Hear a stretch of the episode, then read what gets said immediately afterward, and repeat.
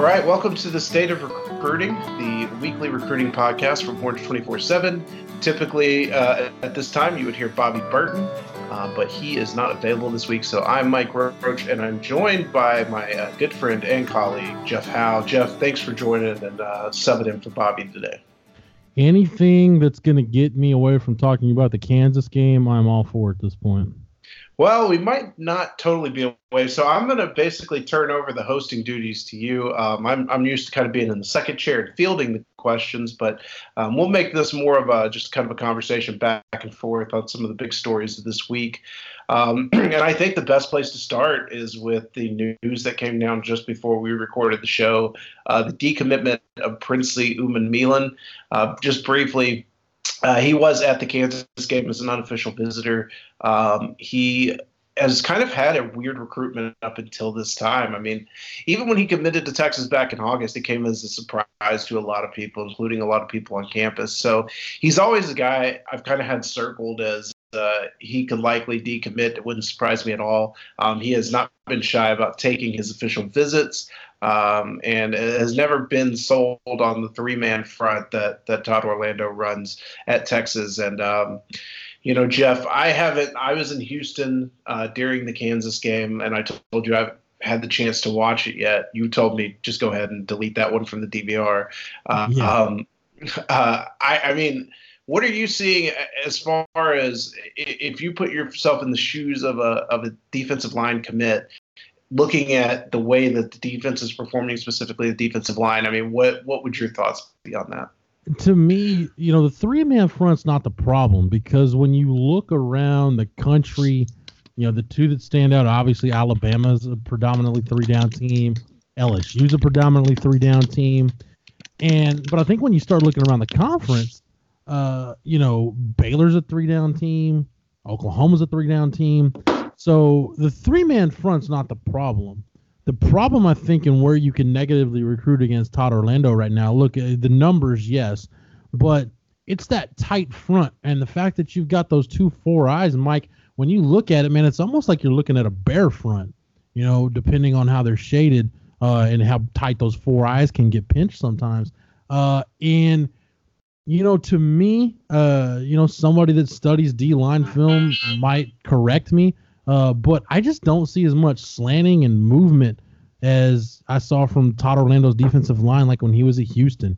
Uh, you know, the pieces are there. It's Keondre Coburn's not a bad player, neither Ta'Quon Graham or Malcolm Roach, and you know, T'Vondre Sweat's flashed a little bit. I still think Marqez Bimage is the the best pass rusher on this team. Uh, it's just that is it scheme, is it coaching? Something's not allowing that group to live up to its ceiling. And you know the safety group's one that you look and you obviously say, okay, that group suffered a lot of injuries.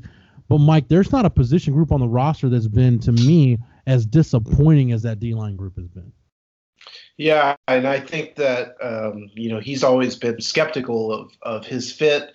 Um, he even talked earlier this season when I saw him about maybe slimming down and playing B backer, which I think is just delusional uh, for him. But uh, obviously, you know, he wasn't seeing it. When you go to a Kansas game and you're watching up close and you're not seeing that that defensive line is just dominating, you know, man on man should be dominating the athletes Kansas has. I guess that could uh, maybe put something like that in your mind. Um, let's switch to uh, a Wait, little brighter. Me, let me add one thing on that, Mike. I, I think the other part of that is, you know, the numbers are obviously going to get twisted, but to me, I haven't really seen anybody just line up and run the ball down Texas's throats. Um, you know, so Coburn's been good from that sense, and I even think Graham and, and Roach have been good against the run.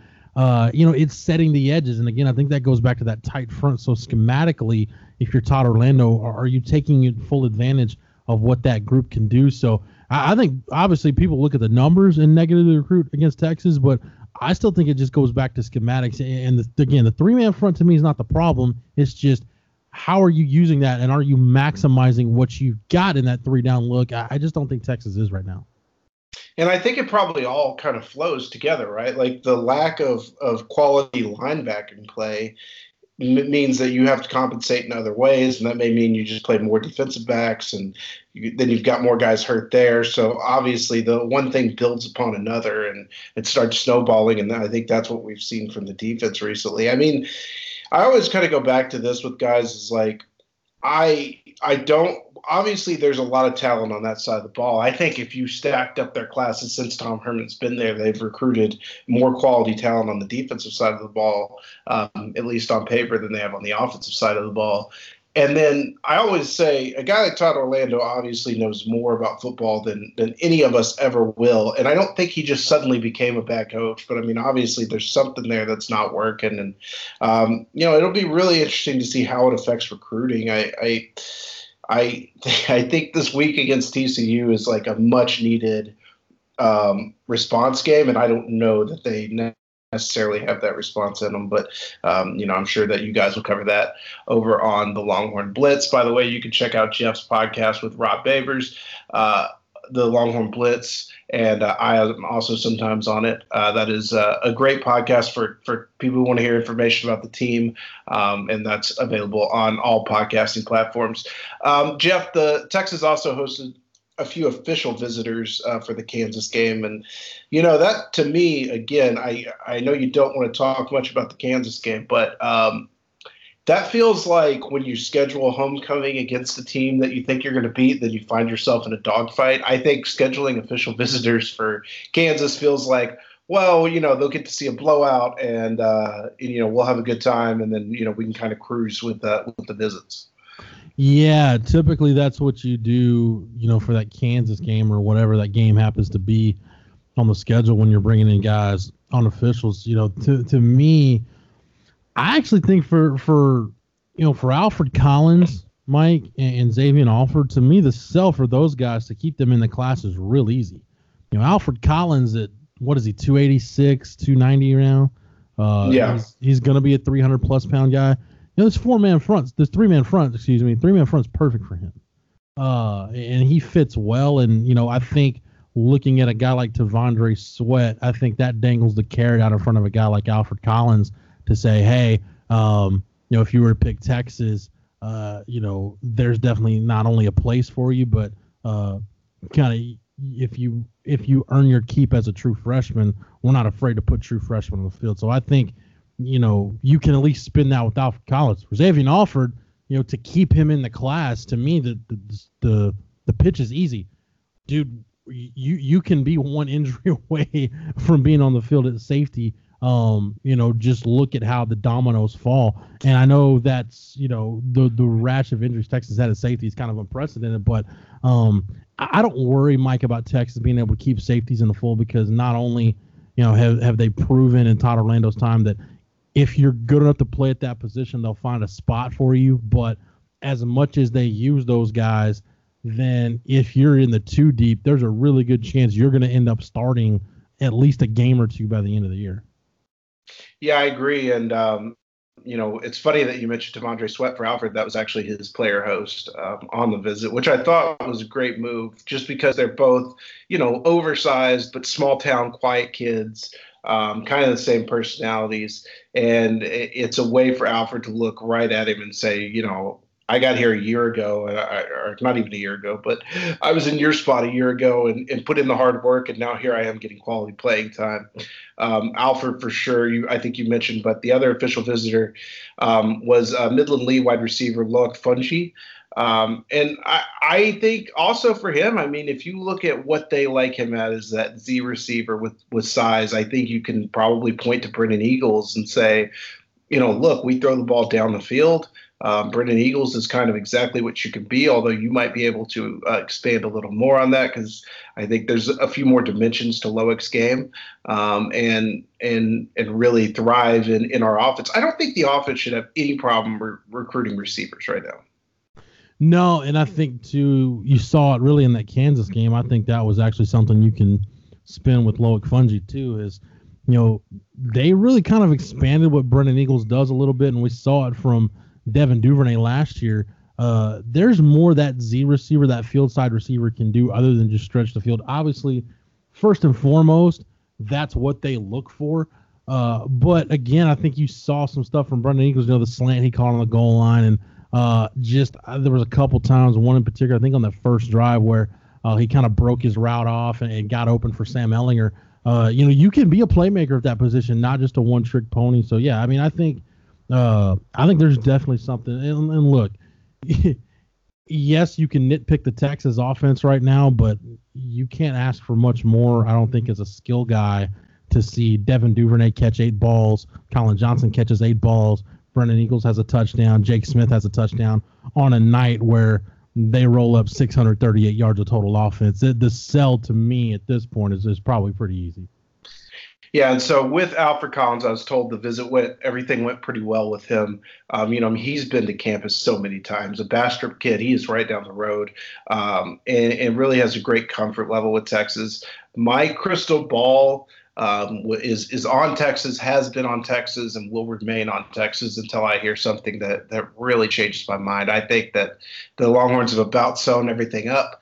Um, Alfred scheduled his last official visit to Texas, I think, for a purpose, and so uh, it would be very surprising if he is not part of this class when it's all said and done. With Loic Fouonji, it's a little different. You know, I mean, I've talked about it before, but he is a kid um, whose family comes from uh, Africa and immigrated over here, and, and they live in Midland. They're, um, you know, I think his father's an engineer. Loic has an interest in engineering, so obviously Texas weighs heavy there. But they didn't grow up in the state with like the mystique of Texas. To them, Texas is just another school in, in the state, and in fact, you know, they're fighting uh, that depth chart. I think the the same thing that that Texas can sell, I think works against them. And since that that Brennan Eagles is still a younger receiver, and they've got guys coming up behind him, um, so it'll be interesting to see where where things play out with him in the coming weeks. I think that Texas Tech, with the proximity and probably uh, able to sell a little more playing time, is is probably the biggest threat um, at this point in time.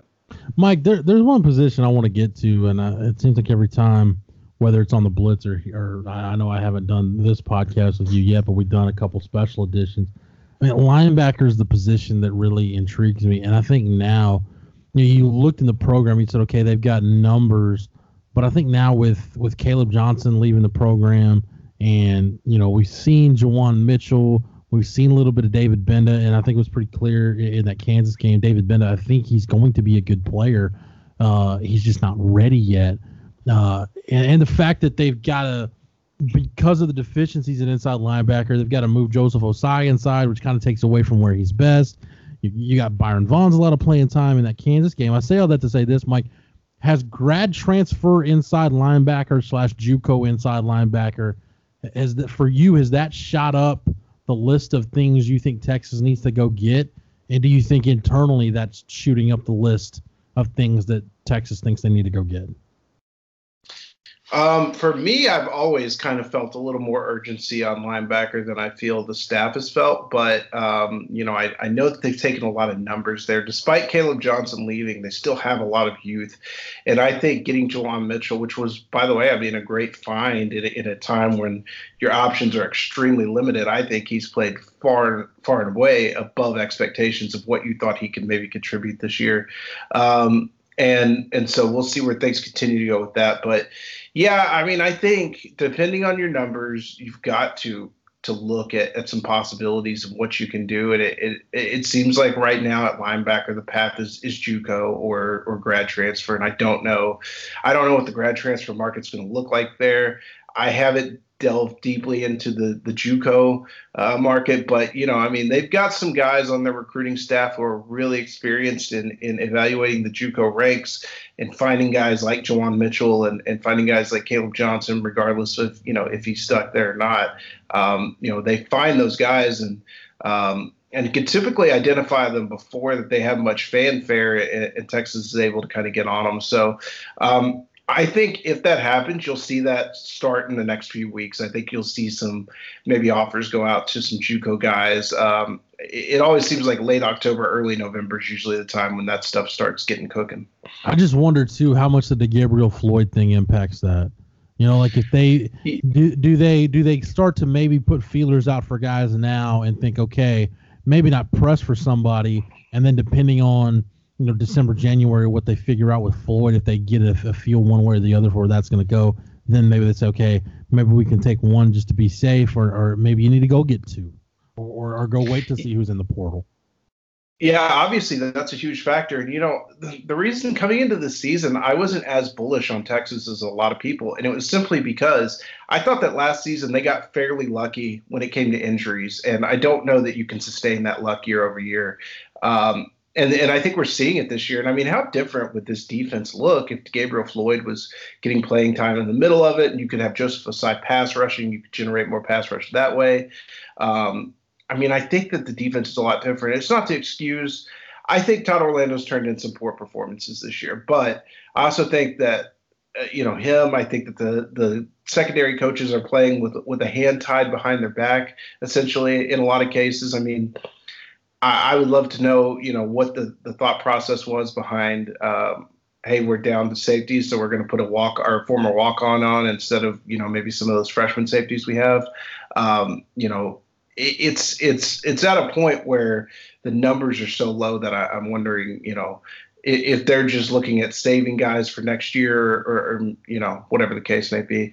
But you know, I think that you have to you have to factor in JUCO and you have to always be ready with something. I think with a case like Gabriel Floyd's and, and the reported spinal stenosis, that's obviously never a uh, it's never I would call it a like a likely thing that they that people typically come back with. I would think at most you have to plan like it's unlikely he comes back and, and be really excited if he is able to come back. So um, yeah, I think watch for that obviously, uh, and, and, you know maybe that's where you look at like Princely's uh, scholarship. Sure, they could go after other defensive linemen, but maybe they apply that scholarship to like a JUCO linebacker or something of that nature. Yeah, I mean, I think you know could Princely Umanmielen get back in the class? Uh, I didn't mean to butcher his name there. I just got a little tongue tied. Um, could he get back in the class? There's always a possibility of that, but I mean, I think more more realistically, Mike, kind of what you said, it, it's more of okay if you can make kind of a swap, uh, Alfred Collins for for Princely Umanmielen, then okay, you, you still feel really good about your D line class, and then yeah, maybe you can that frees you up to go uh go get a linebacker. Uh, that that position just to me, uh, you know, tight end was the other one I know we talk about, but man, linebacker, I you mentioned Juwan Mitchell, and I think if you're looking at Texas evaluating JUCO guys, and I think with JUCO guys, there's always a, hit or miss aspect to it. But you know, Juwan Mitchell was a late find. He Juwan Mitchell would not be on campus right now, would not be in this program uh, if De'Gabriel Floyd were healthy. And Todd Orlando said that period point blank. Juwan Mitchell was kind of their emergency plan when they found out they weren't going to have De'Gabriel Floyd. So uh, this staff can evaluate the JUCO market really well. Uh, I just think and, and to going back to something you said, Mike, uh, you know, 2019, I said kind of the bar for success for this team was getting back to the Big 12 championship game, and that's still on the table. For me, when you talk about the playoff and everything else, I, have always kind of circled 2020 as being the year. And I think at this point, uh, to maximize this time, and anybody who listened to the Blitz this week heard me say this ad nauseum, to maximize this time, Tom Herman's got left with Sam Ehlinger. Uh, if that's getting – JUCO linebackers, grad transfer linebackers, you need a grad transfer corner or tight end, whatever. Uh, this is the cycle where you really try to go do that. Yeah, I agree. I mean, I think if you're talking in pro terms, this is the year you start trading draft picks, and, and you know you try to take advantage of the window while you have it. Um, so obviously, I, and it's just I, I guess this is my last comment on the situation. If you'd have told me uh, mid October, they're a top 15 team, but they're having all these issues. Um, I probably wouldn't have believed you. It's kind of odd that we're there's this much panic over a top 15 team, but I guess at Texas, especially after last year, the bar has been raised once again, and, and that's kind of how, how things go. All right. Um, before we get out of here, we always do uh, kind of my tales from the road, Jeff. And I, I like having you on this because uh, at heart, you are a big old high school football nerd. Um, mm-hmm and so uh, I, I, like talking high school football with you. Um, so we'll start. Last Thursday, I went out to see Southlake Carroll, and they crushed uh, Keller Fossil Ridge, a, a, pretty bad Fossil Ridge team and a really good Carroll team. Um, that game was 35 to nothing at the end of the first. It was, I think, uh, I think they took the foot off the gas. It was like 48 to nothing at the end of this, uh, the, at the half, and I think it ended like maybe 54 to six or something. Um, before I get into the prospects, I can tell you that if you, uh, Jeff, I think Carroll is back. Like they are, they look like championship Southlake Carroll, Riley Dodge, and head coach now instead of quarterback, but they look like that that era of Southlake Carroll, and they're playing at a tempo that is incredible. Um, and that's really, you know, was the hallmark of the old Southlake Carroll teams. They could just track race you up and down the field tempo wise, and they are back to that tempo. I mean, the first play of the game was a 40 yard pass, and I was you know, if you're standing on a sideline reporting, you basically are allowed between the 25 and the goal line on either end of the field. So, so I was standing on the, uh, you know, on the back 25 where they first took possession. They, they complete like a 40 yard pass. Before I can walk the length of the field to the other 25, they've run two plays. So they're, they're running at that kind of tempo. I know I'm slow, but um, it, eh, the, the tempo is incredible there. So if you're looking for a really fun story in high school football this year, um, look at Southlake Carroll as a team. And, and I don't say this, Jeff, you know the level of respect that I have for Duncanville High School and those players and those coaches and, and that program. I think that Southlake is a team that can really push Duncanville and give them a lot of problems um, in the wow. playoffs this year. Wow. Yeah, that, I was I was that impressed by them. Yeah, I mean, uh, you talk about Carroll back in the day. I mean, that 04 Southlake Carroll team, when people talk about the best high school teams they've ever seen, uh, and that might be the best high school football team I've seen. Just a complete team. I mean, yeah, and then Chase Daniel, McKay Jacobson was on that team, Aaron Luna. Um, I have to go back and think. I don't, I don't think they had anybody on defense that just jumped out and, and wowed you, but uh, just that was just such a well-oiled machine that 04 Carroll team. We played them in 03 in high school, so uh, we got to see them then before when Chase Daniel was a receiver. Chase Watson, who is my favorite South Southlake quarterback of all time, was was uh, was balling out there. Um, a big re- big part of the reason for their success is their offensive line. It's really good, and that starts with Texas commit Andre Karic. Um, he is man, Jeff. You know, I've been kind of talking with you about Andre's uh, progress over the summer. He is looking fantastic. He's about 275 now. Um, and just as athletic as you want to see out of an offensive tackle. Still that great build at about six foot five and a half, six six, long arms and the way he moves, it's different. It's it's different than you know. You look at uh, you know, you looked at Javon Shepard in high school, who another guy who's, who's leaving the program, but you looked at him in high school and you thought, well, he moves better than most left tackles. You look at um, even Jalen Garth, who I think is a, is a, has a really high ceiling, you think, well, yeah, he can he gets out of his stance quick. He's he's light on his feet. Andre Karic plays at a level that where he moves like a uh, kind of like an old school Denver Broncos, like Mike Shanahan guard, but he he does it with the tackle size, and that's um, he's able to do that in pass drops. He's really good at run uh, run blocking. He gets downfield and can ISO on a defender in space, which is one of the hardest things to do for big men, just because you have to you have to be agile. You have to be a bit of an athlete because they're trying to dodge you, and they're usually much quicker and smaller. He's just, I think, the guy in the class with the highest upside. Um, he was phenomenal, and then uh, their soft, their sophomore quarterback Quinn Ewers is has a Texas offer. Is going to be a guy that that I think will rank in the in the elite group of quarterbacks by the time he's a senior, as long as he you know continues on his progression. He's probably about six two and a half, six three, one eighty right now. Um, really good thrower, uh, can run the ball a little bit, dual threat guys. So uh, Southlake is is definitely back. Yeah, Karic is interesting because I think he's a prime example of how, as a recruiting industry, I think and evaluations evolve and that's kind of what i like about our group at 24-7 is we're not tied into one way of thinking uh, you know, Barton and, and Charles and the guys on the rankings team aren't.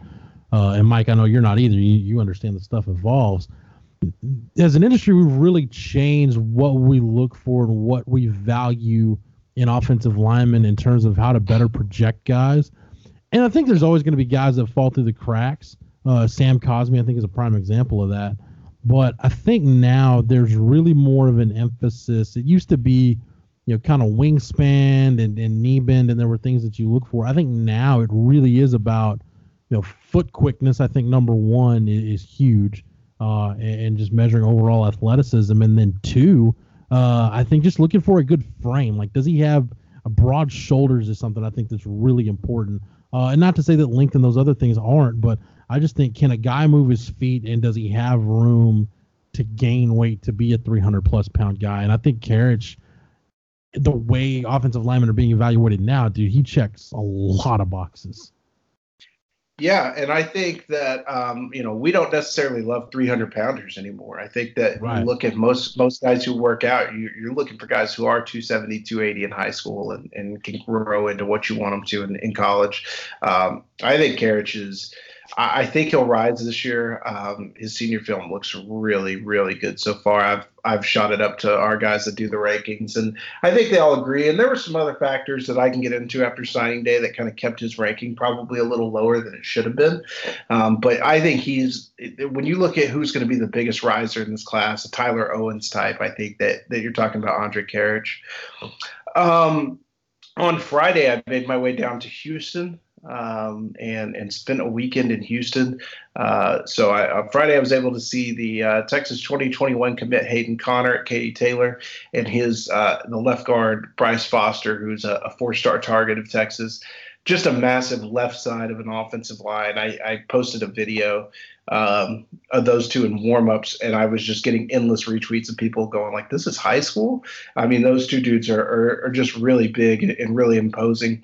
Um, with Hayden, I I think he's a little, you know, going back to what we were just talking about. I think he's maybe a little too big at this point, um, and, and, would like to see him maybe slim down a bit. Um, he is a bit heavy-footed. I think. I think ultimately Hayden Conner's best chance is to be uh, like Mason Walters, right? Like a really uh, maybe a swing tackle guy, but probably a, a, really good guard prospect. I think that's ultimately where he may end up in the in this class. But what I really like about Hayden is his level of, of compete is high. Like he does it, he doesn't take plays off. He's never lazy on stuff, and and that's what you always worry about with with really big guys. Um, he competes every play, and I, he's obviously a, a, really smart kid, which I love in offensive lineman. Um, technique wise, I think he's he's there. I just think I, I would worry a little bit about his body physically. Uh, Bryce Foster is a kid that I've been enamored with just because of his size and power, and I think he's he's perfectly built for the guard position. I, I would love to see him again. I don't want to say that he had a bad game, but there were some things where I expected, you know, maybe him to finish a block and, and just didn't see it. I, I think he could have maybe overpowered some kids.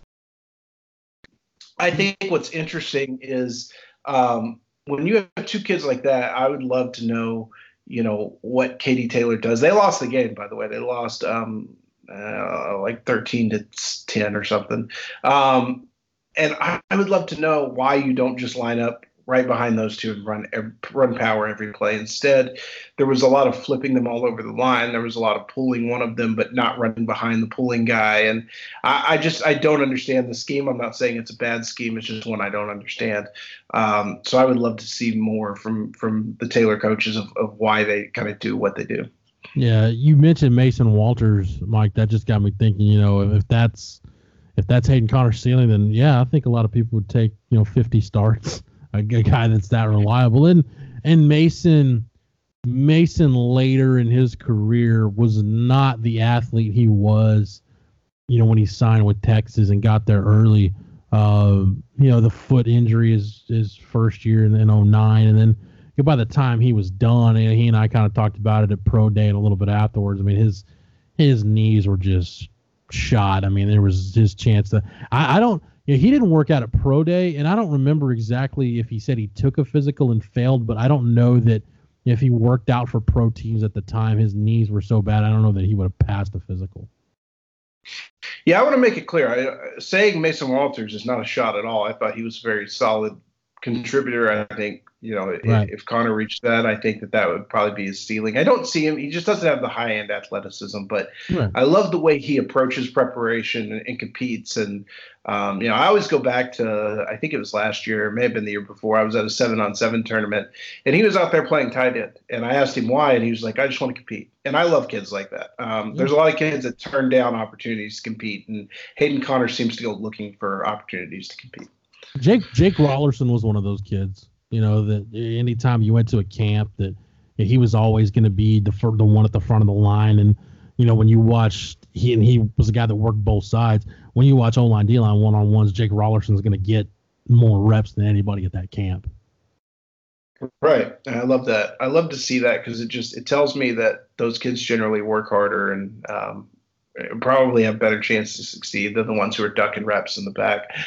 Uh, on on Saturday, I was very excited to see the Milrow, as he's called on Twitter, uh, Jalen Milroe, who is um, we're going to have an interview with a little later in the show. Just a wonderful kid, man. I love this kid to death uh, from a maturity perspective. Um, I think that to have the maturity he does at his age, it, it kind of blows me away.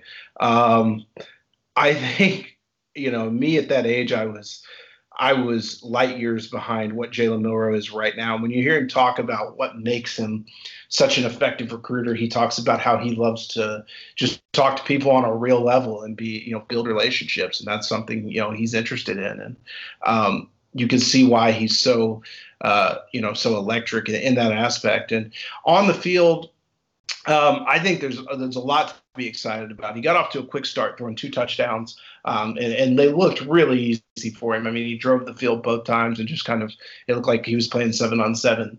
Uh, they were playing against Morton Ranch, who who kind of locked down um, defensively and flustered him a little bit. You know, he had an interception, he had a, a, costly fumble later in the game, but they were able to get the win.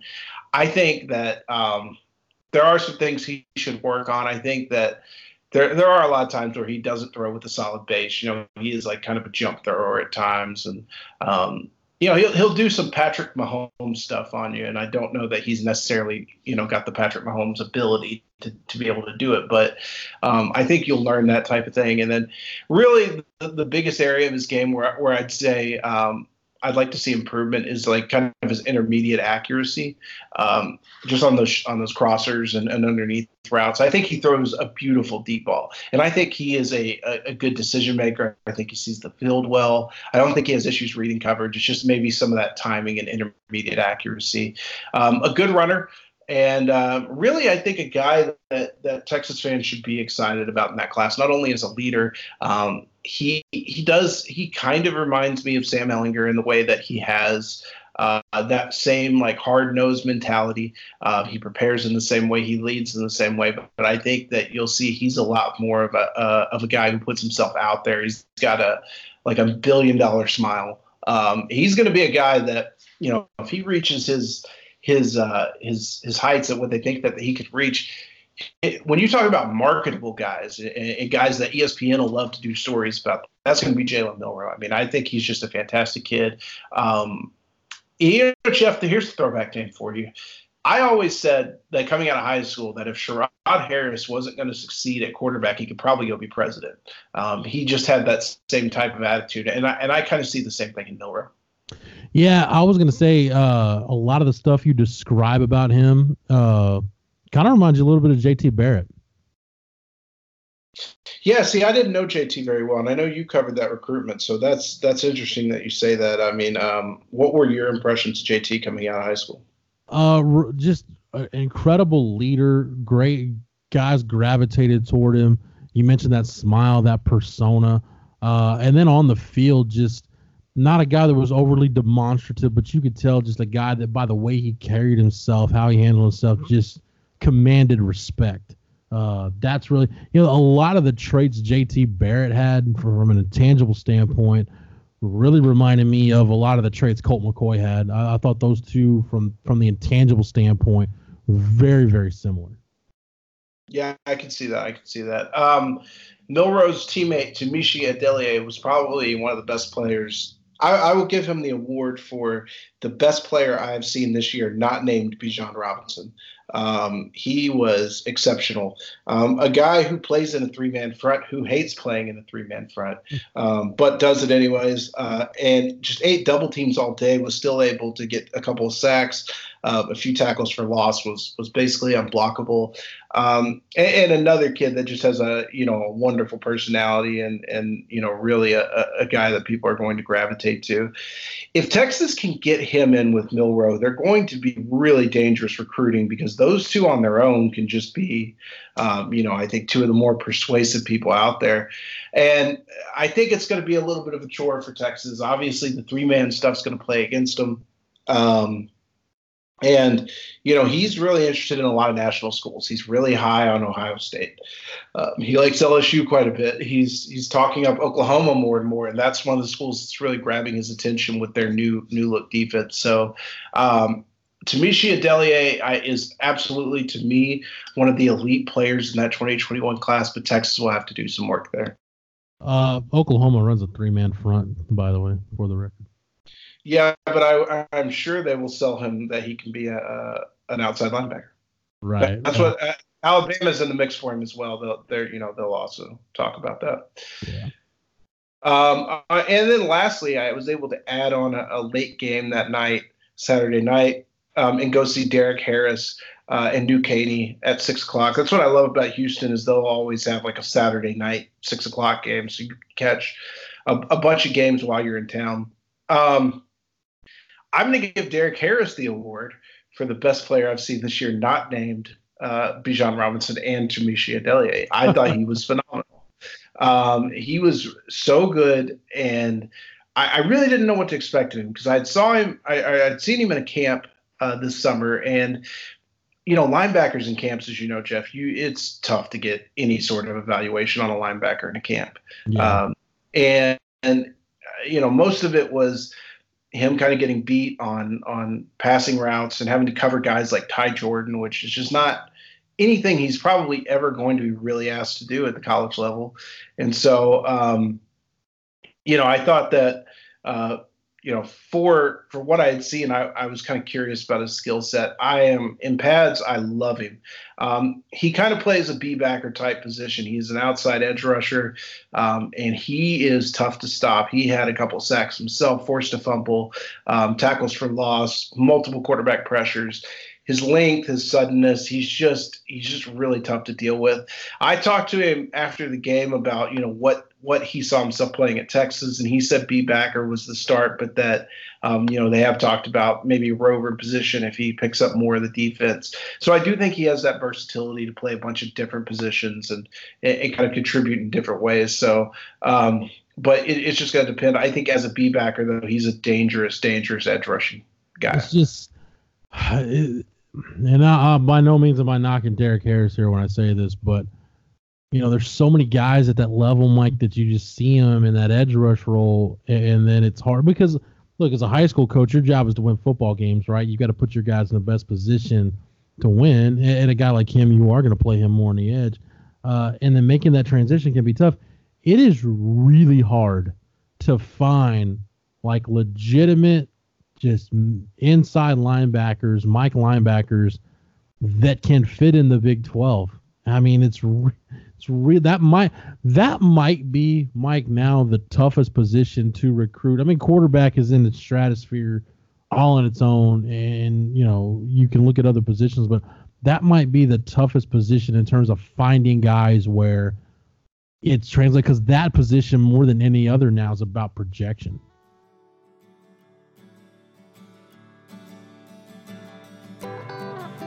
Hey, this is Tiny Levitt. I'm a producer here at 24 7 Sports, and unfortunately, we lost the guys in the middle of that conversation. Even I don't know what they said. So for now, I'm going to leave you with an interview we did with Jalen Milroe after his game last Friday night. Next week, we'll be back with our regularly scheduled programming, including Bobby Burton. And for now, this is the State of Recruiting Podcast, signing off. All right, we're here with uh, Jalen Milroe after their big win over Morton Ranch. Um, Jalen, just first of all, you know, thoughts on the game today and um, how you're playing so far this year. Mm-hmm. So honestly, coming to the game, we know they're to uh, we're going to play a great defense. So game with preparation and going out and practicing and competing each and every day, getting better for the games uh, that we had Saturday morning. So it came from our preparation on the field, uh, at practice. We know we're going to have to have higher energy and compete and have toughness playing against this great defense. We played, we played a great D line especially uh, Brandon Brown that we just played against is a great, de- great defensive lineman. Uh, come, coming into the game, we know that they're going to be physical, so we know we know that we're going to have to bring it back to them. So uh, as far as the game wise, I felt like we competed and we finished the game out. That's, that's, the key thing. We finished the game out. No matter if it was it was rough or, rough or not, we, we finished the game out. And you know that winning winning a game it comes from winning four quarters. So we know that four quarter we have to go one and zero each, each and every rep. So uh, we came out at halftime knowing knowing that we got to pick up the energy and go one and zero oh each, each and every rep, and, and compete with uh, Morton Ranch because they, they brought it, they brought it, and they were physical. Are these Saturday morning games any tougher to get your body ready for? Do you feel different playing like an early game on a Saturday than you do on a Friday night? So honestly, we played from last week playing on Thursday, so it was a longer stretch for us. So it gave us a, enough time to recover for our bodies. So that was the key thing with playing on this Saturday morning. But honestly, I like playing on Saturday mornings. Uh, I wake up and then I'm ready to go. But um, we had a longer period to prepare for Morton Ranch.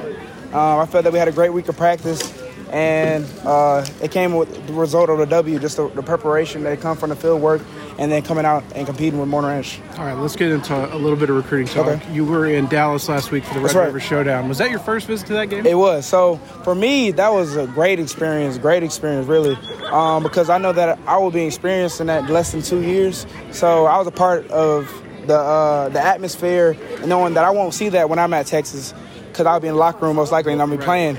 But I sat in the, uh, near the 50 yard line, so I saw the, the OU fans, the Texas fans. It was awesome hearing hearing uh, the crowd and the chance they had, and then experiencing the state fair. Uh, it was cool, cool to me. So I experienced the whole uh, Red, Red River rivalry, and it was cool. Did you eat anything interesting at the fair? What was that? Did you eat anything interesting at the No, because the lines were so packed. So we tried to get, we got there early. So the game was at 11. Um, we got there at like 8 o'clock. It was already packed. So we were trying to get in line, try to get some fried Oreos, fried pickles. We couldn't even get it. so it was too packed. You got to get a corn dog, man. It's home Yeah, of the original yeah, corn dog. right. you know, with Texas, I, I was talking to Tunmise. Obviously, you've had a huge impact on that 2021 class, building it to the number two class in the country so far. What's been the secret for that group of guys to come together so quick? knowing that football comes with brotherhood and it comes with trusting your guys. So we know that coming into college, you have to know that you have to build a brotherhood. It's not just going to come automatically. So we're, we're getting ahead of the game and getting getting each other phone numbers, communicating, um, trying to talk. Cause knowing that they're not as close close to you, but you still can reach out to them, seeing how how they're doing. Cause I know some guys that are in Dallas, um, some other states that's that's committed to Texas. So just just building that, that brotherhood and just and uh, building a connection together. But as far as the Texas class, and trying to build it up, just trying to uh, do everything for the for uh, Texas and uh, uh, try to get a state, uh, try to get a national championship. Um, I noticed today you guys kind of run a few similar plays. So you guys even ran the tackle Yeah, throwback play yeah, today. yeah. Um, how how much do you see when you watch the Texas offense that kind of how you can operate it? So, uh, with the recruiting process, um, I saw that Texas is runs a similar offense to the one we run at Tompkins. So that's the, the fortunate part of that. So I'm getting a little ahead of, of uh, uh, going into college because we run a variation of Texas offense. But uh, with the offense that Texas run, I love the offense. I love Coach Beck and what he's doing with the offense. And I feel that I'll, I'll uh, come in into the, to the program uh, ready. All right, my last question. I'm going to put you on the spot with this. You don't have to name names. Will the 2021 class add somebody soon, within the next couple months? Do you think? Yes, it will. Okay, there we go. Jalen Milroe.